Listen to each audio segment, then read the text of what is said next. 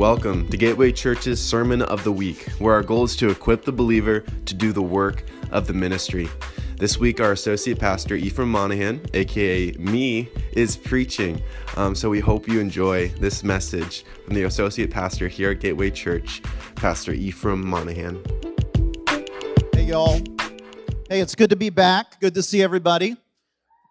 Um, and I'm, I'm going to take this moment just to introduce my son who's going to be preaching this morning. But I want to let you guys know that I've been really well taken care of by my wife. She has been amazing. Give her a, a cheer. And um, thank you guys so much for all your help and all the love that you've shown to, uh, to us and our family. You know, when, when bad stuff happens, you're like, oh man, what did I do? Like, man, you know, um, but I want to just encourage you no matter what we go through, it, it, it's not what we go through, but it's who we go through with. And this is what, um, you know, throughout this time, through this, I love how you call it a hiking accident. It really makes it sound like I was like climbing Mount Everest. Not really. Um, kind of like dumb, uh, uh, uh, putting trust in something that wasn't trustworthy and then falling. Um, so, but you know what? Whether it was a practical thing or a spiritual thing, I, we know that God is um, throughout this whole time. It's like Jesus, we're going to walk through this together, and so it doesn't really matter what goes on in the natural realm. It, it what matters is is who are you with in the spirit right now. Um, and I just want to encourage you guys and thank you guys so much for your love and um, just for we're just thankful. We're just very grateful. And um, what we, this is the second coming of Chris, right? I mean, that sounds bad, but anyway, um, we're, we're, it's going to take a couple weeks to be fully recovered, and um, well, thank thank God for uh, my son, Pastor Ephraim. He's been rocking it, huh?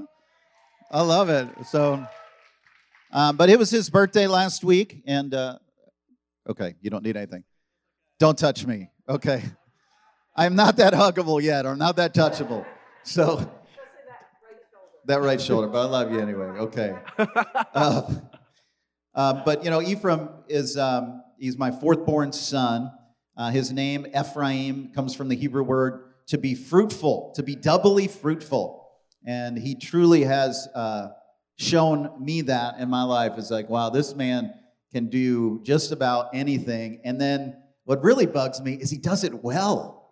Like, man, you can't do. Yeah, he does it. He does it well. But um, I just want to encourage you that um, no matter where you are, and like I was telling my son this week for his birthday, um, you know, God placed the sun in the universe, the star in our solar system that never lacks a single resource. Aren't you glad that there's a heat source in our solar system that never has to be replenished? Uh-huh.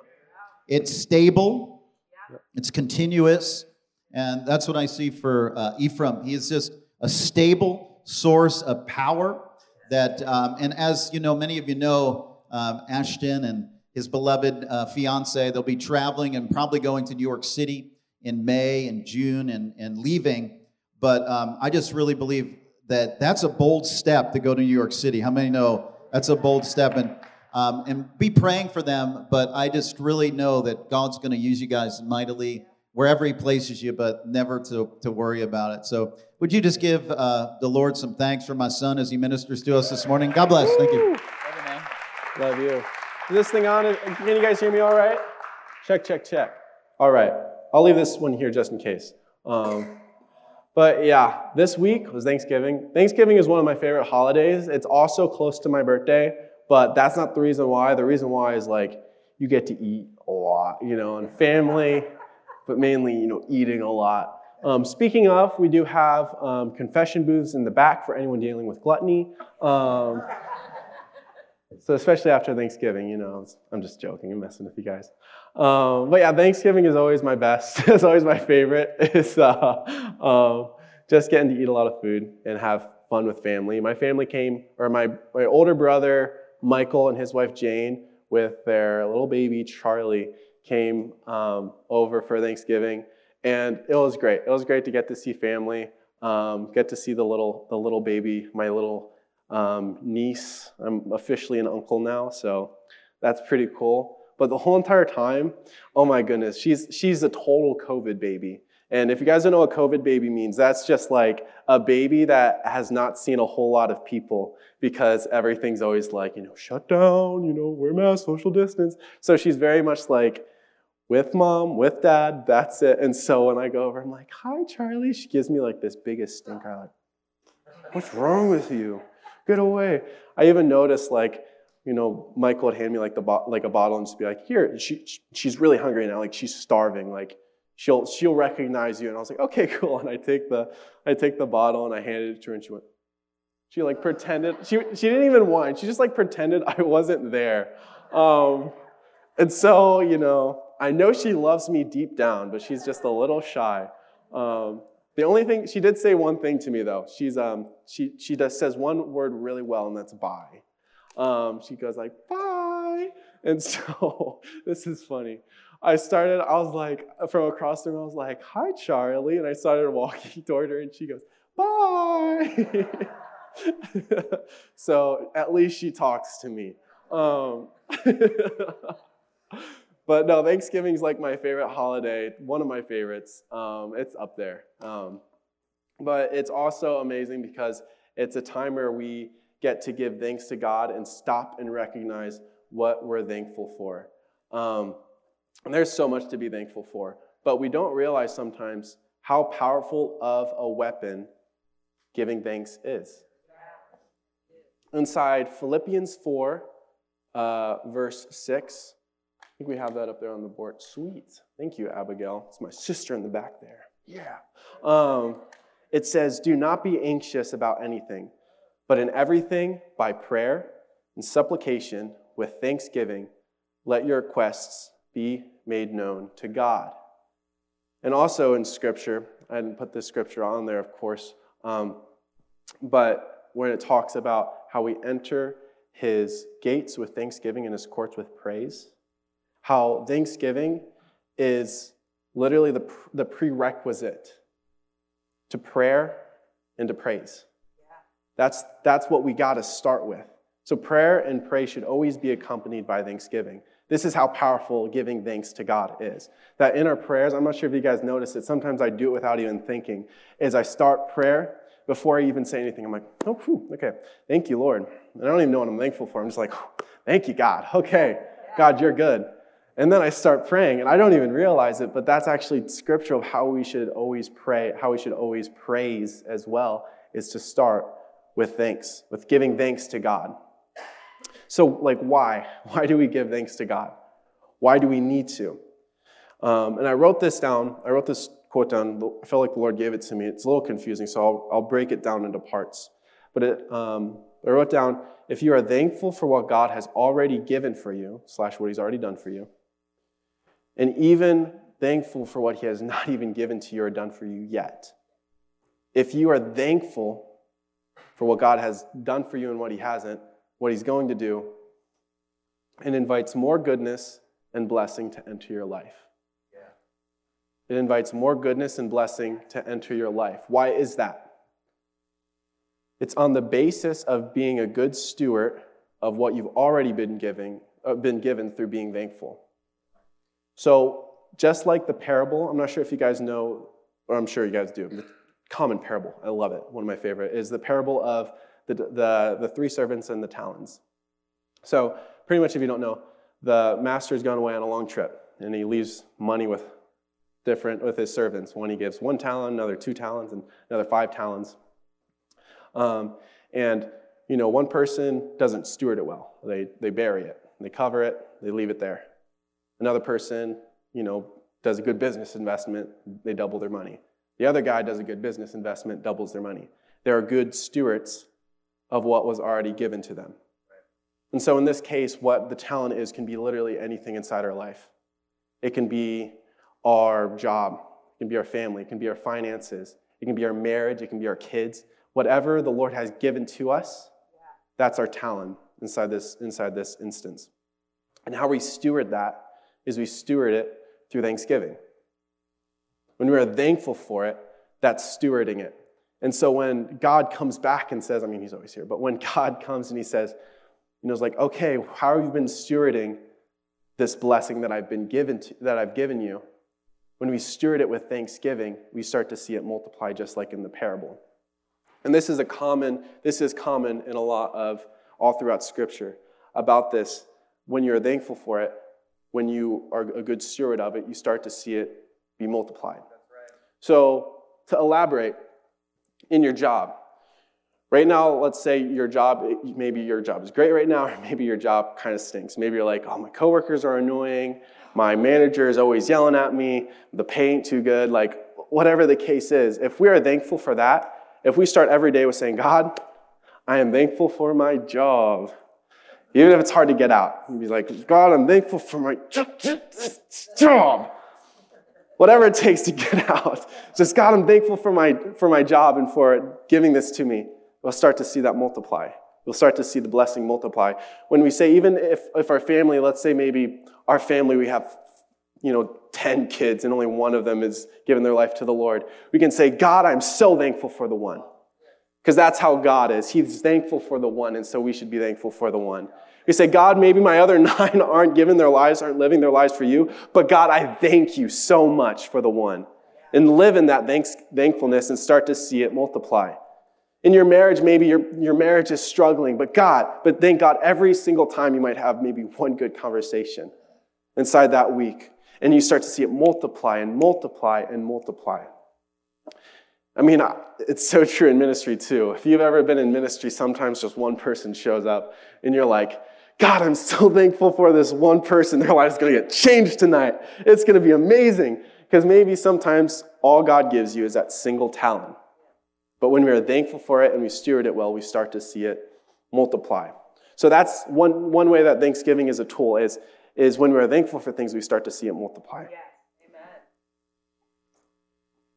Now, Thanksgiving is also one of the best tools in battling against mental torment, anxiety, and stress, and depressive thoughts.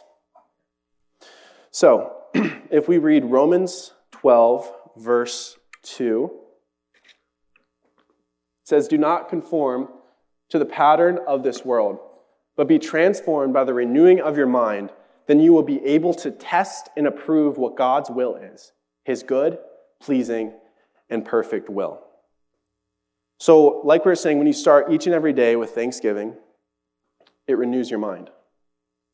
Those, those negative neural pathways of, you know, being bitter toward a person that's bitter to you, or being angry because of a certain financial situation, when we start with Thanksgiving, it starts to rewire your brain.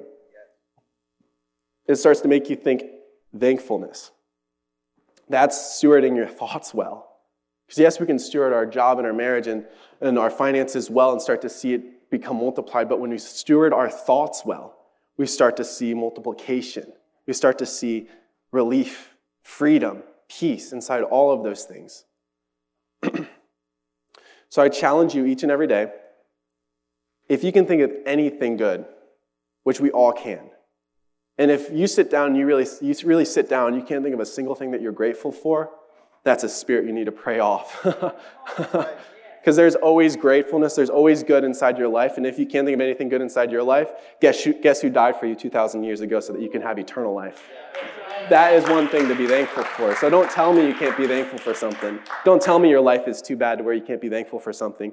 Because when you can focus on what is good, what is lovely, whatever is good, and be thankful for it, you start to see it be multiplied inside your life. Just like Philippians 4 8 says, Finally, brothers and sisters, whatever is true, whatever is noble, whatever is right, whatever is pure, whatever is lovely, whatever is admirable, if anything is excellent or praiseworthy, think about such things. And so we can use Thanksgiving as one of our best tools. Giving thanks to God is one of our best tools to do like a cleaning, like a daily maintenance, yeah. like on our minds or on our situations whether that's our finances, our job, the physical things, or whether that's our mental, our mental capacity, or our mental torment, whatever's happening. That's like our tool, it's like our daily maintenance. But then sometimes you need to get into the deep cleaning. I don't know, I, I'm not sure how many of you guys know, but I worked in like the service industry and like the restaurants and all that stuff for a big, a big portion of like my job career. I worked as a dishwasher when I was 14. And I worked that for a while, and then I worked at Starbucks for a while, and then I worked at a restaurant for a while being a cook. And so all these jobs had one thing in common, at least one thing in common, is that at the end of every night or during a break, you would always do a surface cleaning. You know, make sure that sink is scrubbed down, sanitized, looks good, make sure those floors are swept and mopped, make sure all the counters are cleaned, like do your surface cleaning. But about every other week or a month or however long it was, we set aside a time where there was no one coming in, where we didn't have to do anything, where we could fully focus on doing a deep cleaning. Oh man, some, some deep cleanings, you could, you could tell. It's like, oh my goodness, how long has it been since we cleaned this thing? You know, you pull out the stove and you see like rats in there, and you're like, oh my, not really. I've never witnessed that. I'm not to lie. Um, but sometimes, you know, it's it's nasty. No, not that yet. Not that yet. I don't need to show you guys that yet. Um, but sometimes, every now and then, we need to do a deep cleaning in ourselves. Because we can do that daily maintenance of thanksgiving, of prayer, of supplication. But sometimes we need to do a deep cleaning.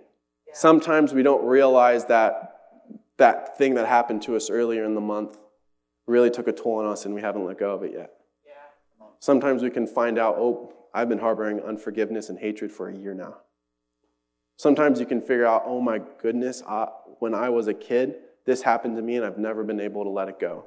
I've never been able to forgive. Because God is alive and He's active. He's sharper than any two edged sword. His word is sharper than two edged sword. You can't separate Him from His word. And so you know that He's constantly working in you, pruning you, bringing things to light that you need to, that you need to bring to Him. And so I'm not sure how many of you guys know this show. It's called Hoarders. And it's, it's one of those shows where you're like, yuck, who would watch that? And then you watch one episode, and two hours later, you're just like, oh my goodness, Janice, just, just, just like let go of the stuff. Come on, clean up your kitchen. Um, it's one of those shows, you know. But um, I was, it was actually kind of funny. I was, I was in like a time of worship, and the Lord just showed me the show Hoarders, and I haven't watched it in like a while, and I was like, okay, God, I don't know what this means. And so I started watching it, watching it again, and and it's crazy. Like pretty much they have a system to the show where they, they go in and they see what the hoarder is doing. Sometimes it's like, oh, that's not too bad. It's just like stuff piled to the walls. Other times it's like, this person hasn't taken out their trash in 20 years. They've had like 20 cats living in their house that they've never taken out. And it's like, it's horrible. And the one that I watched, I watched the worst one. It was like poop everywhere. I don't know if I can say that in church, but it was horrible. Oh my goodness. There's like, there's even like dead cats. Like I know when there's like, they would clean up stuff and be like, there's Fluffy. And she's like, oh my goodness, I haven't seen her for six years. I wonder what happened. And so I know we talk about like past trauma and baggage and we say there's skeletons in our closet, but in the show Hoarders, there's actually skeletons in the closets. And, and so when I was watching this show, it, it helped me realize a couple things. It's they have like this system that they have to almost every single episode, is where they pretty much they bring in, they, they show the hoarder. It's like this is the hoarder, this is her house. And you're like, oh wow. Then they bring, then usually at some point, whether it was from the hoarder's self-realization or from friends and family coming to the hoarder, the hoarder realizes, I have a problem. I'm a hoarder, I need help. So they call the show in, they call these people in, and then they, they start working. So that's like the first thing, is that the hoarder realizes they have a problem. The second thing is that a therapist comes in, like whether it's a counselor, a psychologist, someone who's like trained inside this, like been working with hoarders forever. And the therapist talks to talks to them and like kind of like has the friends and family talk to them and the therapist is like, here's what we need to do. And then the final thing, the third thing, is that they have this cleaning team come in and they clean up all the trash, all the stuff, they organize the items, and they let the hoarder decide what they want to keep and what they want to throw away. So they have like a system to it. And oh my goodness, when I watch this show, it, it convicts me every single time that I thought someone was a hoarder.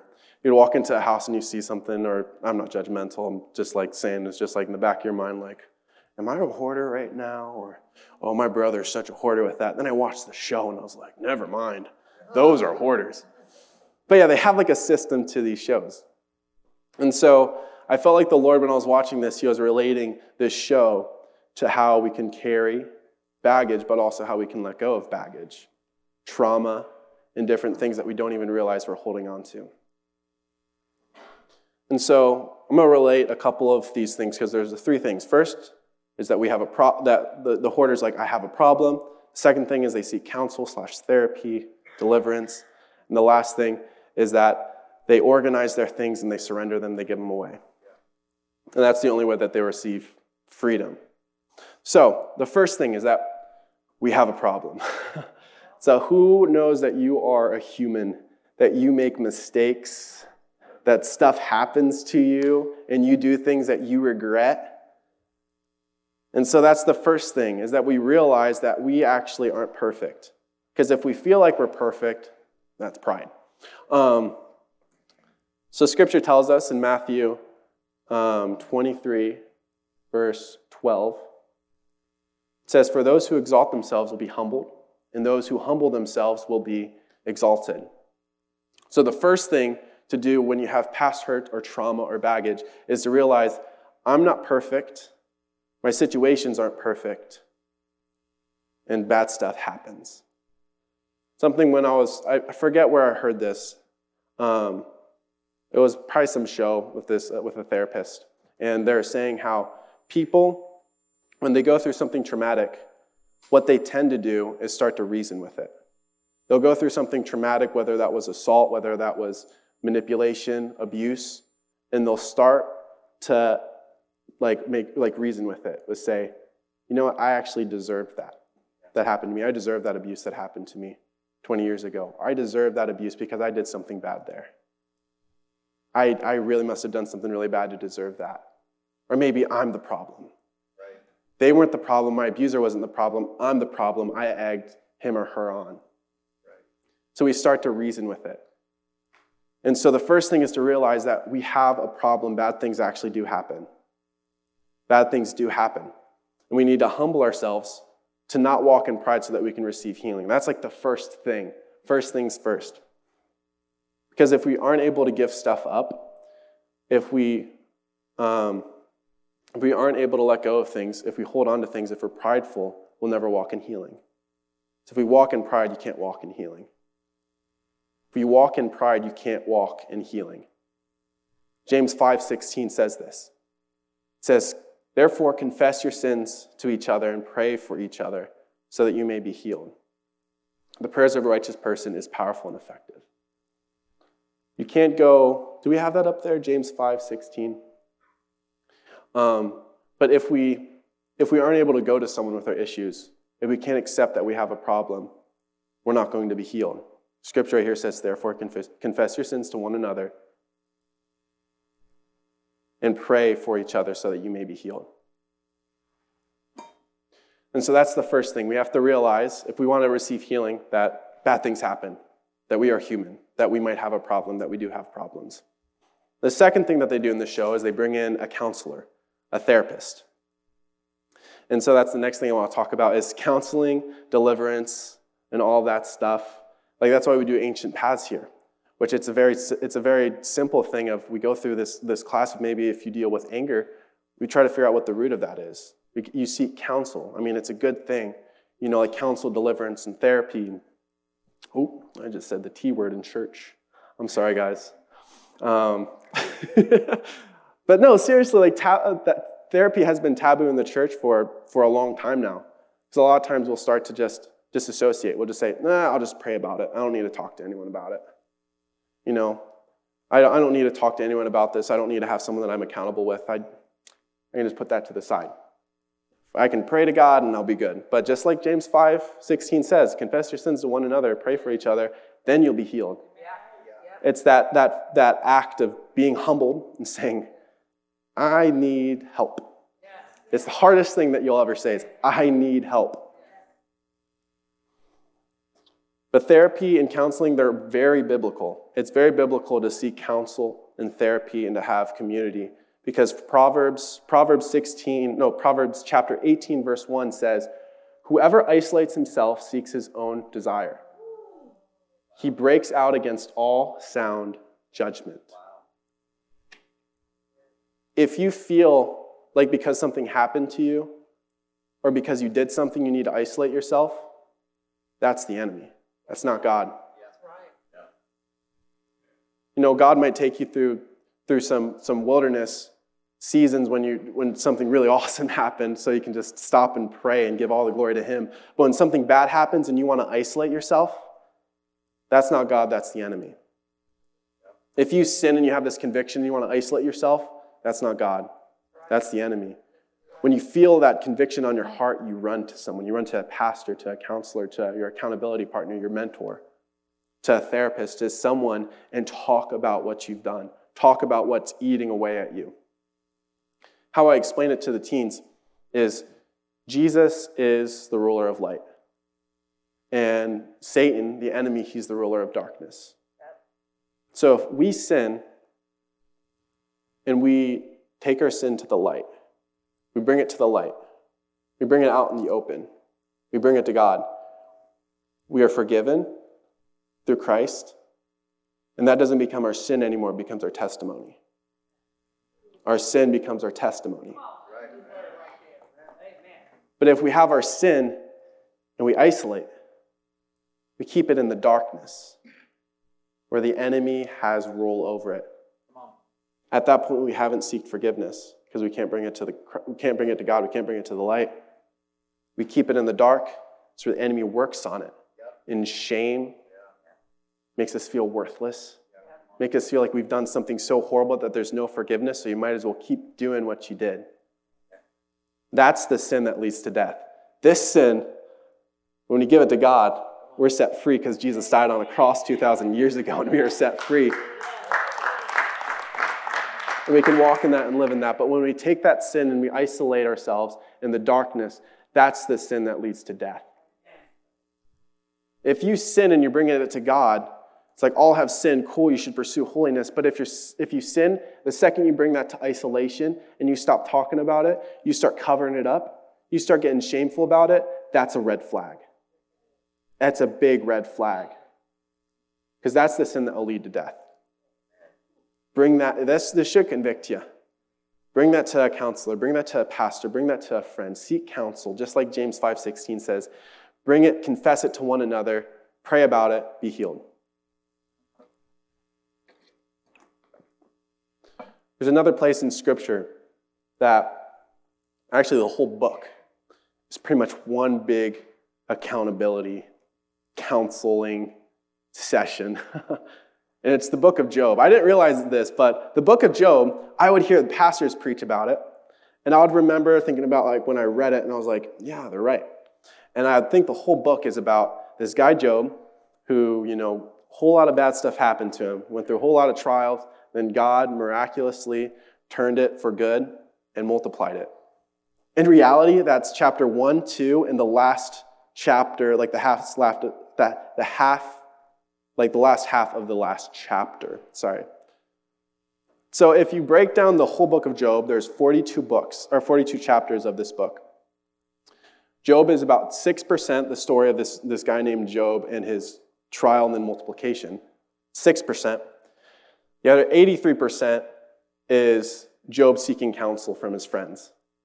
And then, the, and then another 11% there at the end is Job talking to God. So 83% of this book is Job having conversations and talks with his friends.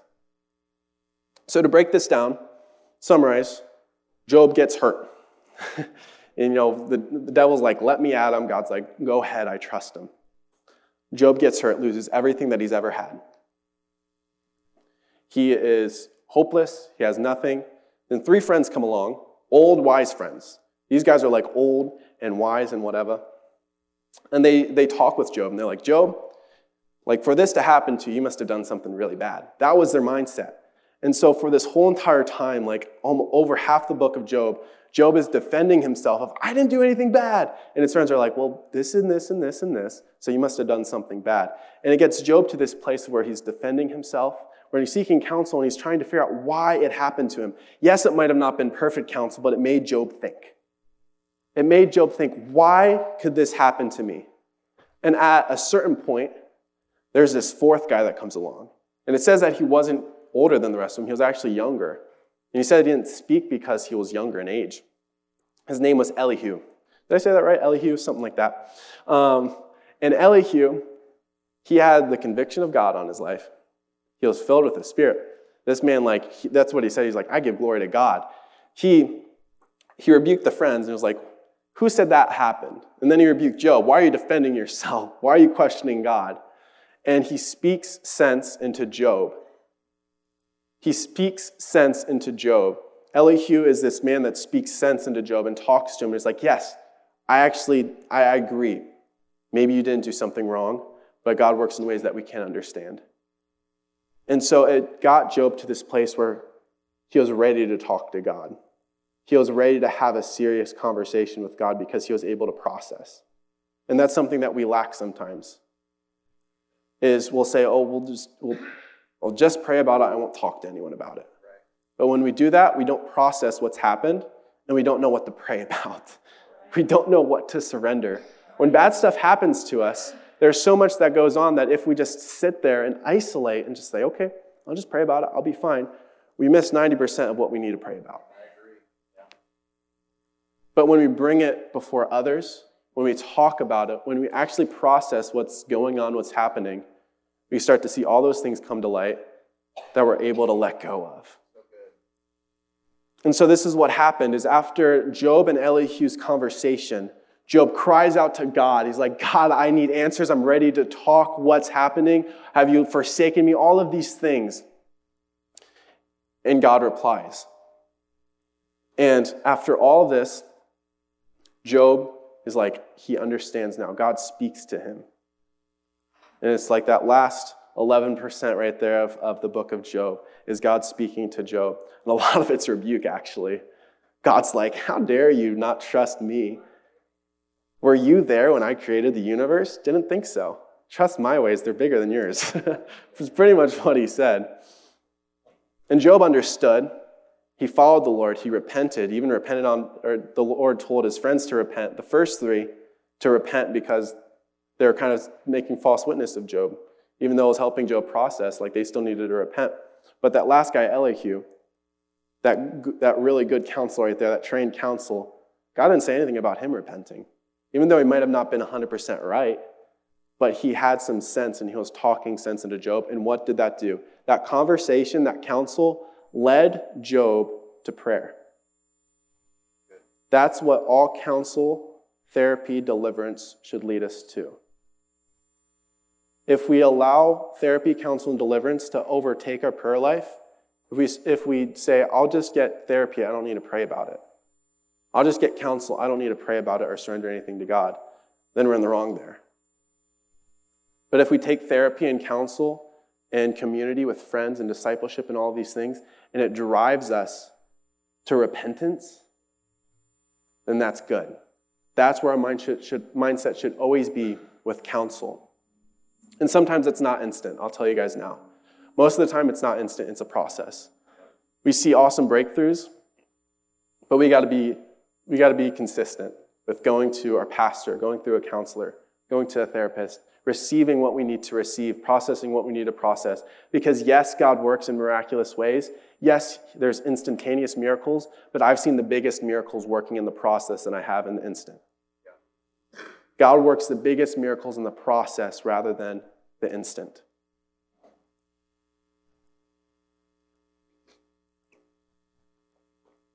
So that was the second thing that they do in the show hoarders is they get the therapist there, they get the counselor, they talk to them, they help them process of what's going on, and they make them want to change.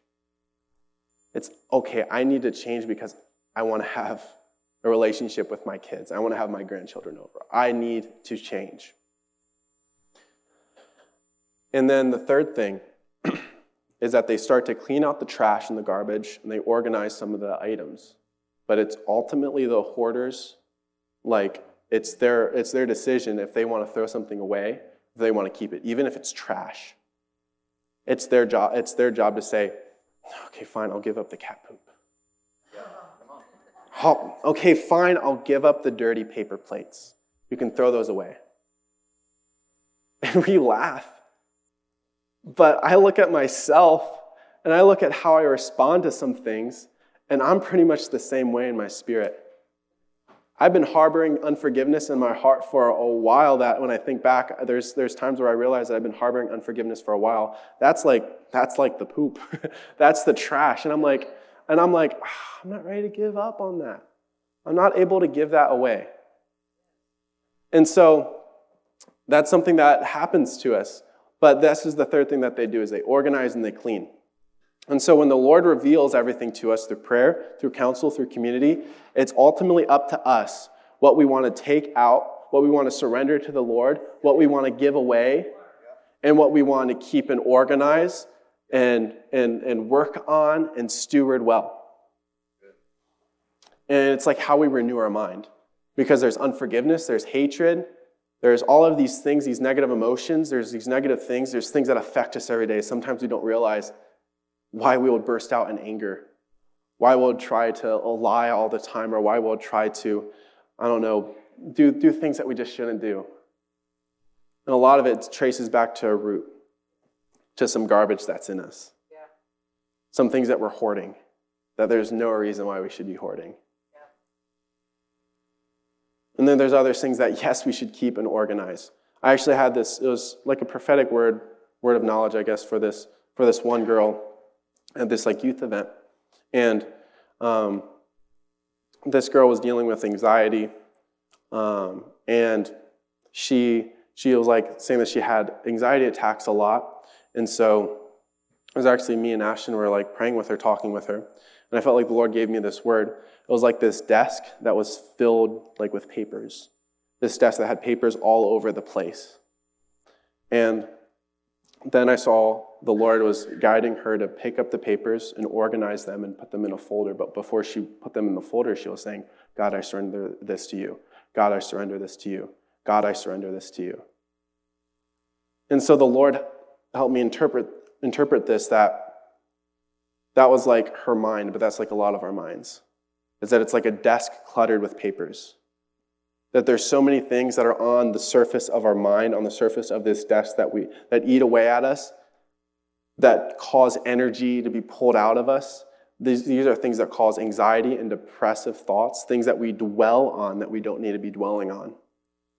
And so these things that, are, that we are dwelling on, that are constantly going on in our mind, it's like the papers that are on the desk that we need to say, God, I surrender this to you, I trust in you. And we put it in the folder.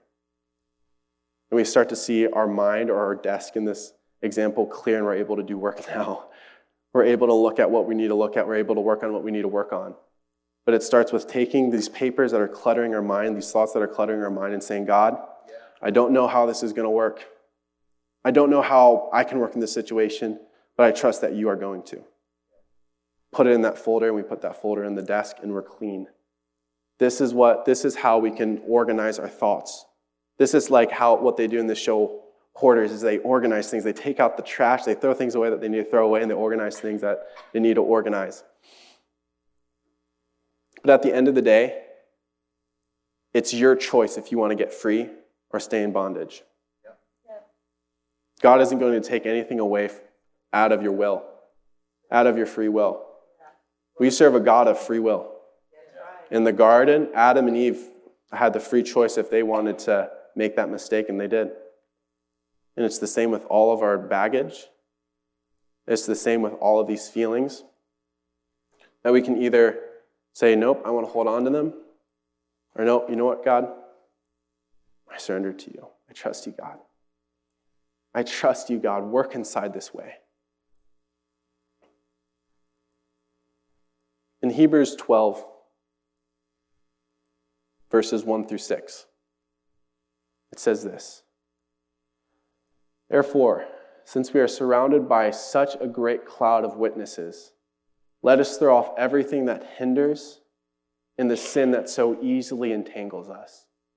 And let us run with perseverance the race marked out for us, fixing our eyes on Jesus, the pioneer and perfecter of faith, For the joy set before him, he endured the cross, scorning its shame, and sat down at the right hand of the throne of God.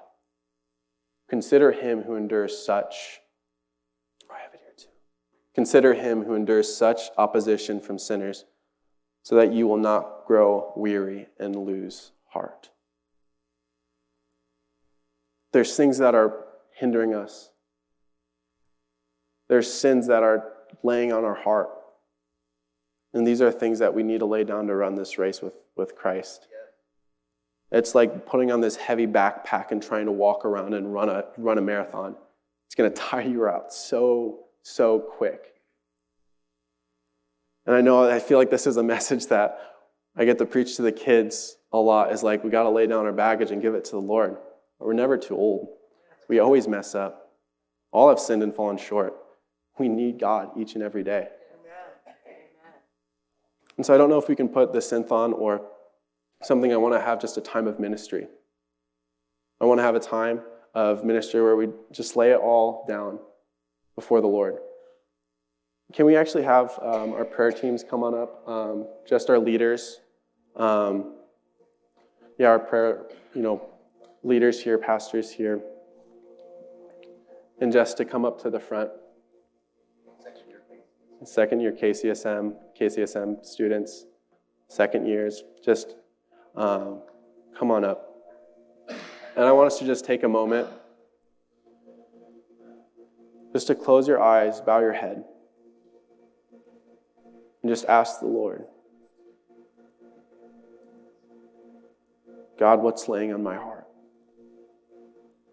God, what baggage am I carrying? God, what do I need to surrender to you? Just let the Lord work on your heart right now. Let the Lord work on your heart. Just take this moment of silence. Let the Lord work on your heart. And if you're ready to come on up and talk about it, to receive prayer for it, I just invite you to come on up. But just stay in this place.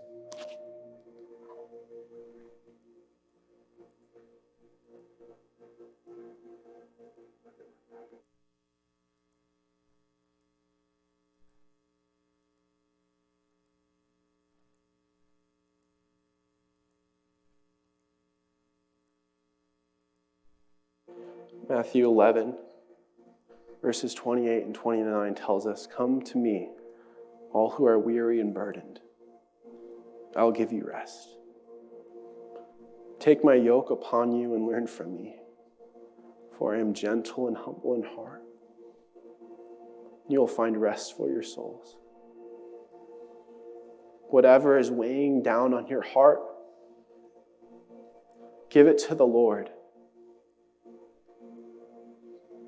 seek counsel, talk to friends, talk to family. 2,000, 2,000 years ago, Jesus died on a cross for our sin, for our sickness, for our shame. True, we don't have to hold on to these things anymore. He wants them. He wants us to let go. Just like in that show, how the family and friends so badly want their, their family member, their hoarder friend, to just say, okay, I let go of this. You can throw this away. You can do what you want with it. I want it out of my house. And they rejoice. And in the same way, Jesus died on that cross 2,000 years ago, and he rose again, and he rejoices every single time that we say, God, I give it to you. Every single time that we say, I don't want to hold on to this baggage anymore, God, I give it to you. I lay it down at the foot of the cross. He rejoices.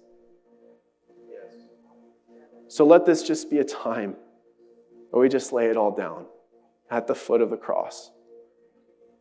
You lay it all down at his feet. And so, if you're still receiving ministry, I just encourage you to stay in that place. If you need to pick up your kids inside the kids' class, you're free to go do so. But I really just encourage you to let's just stay inside this time. Let's just stay inside this moment. Because God, you're good.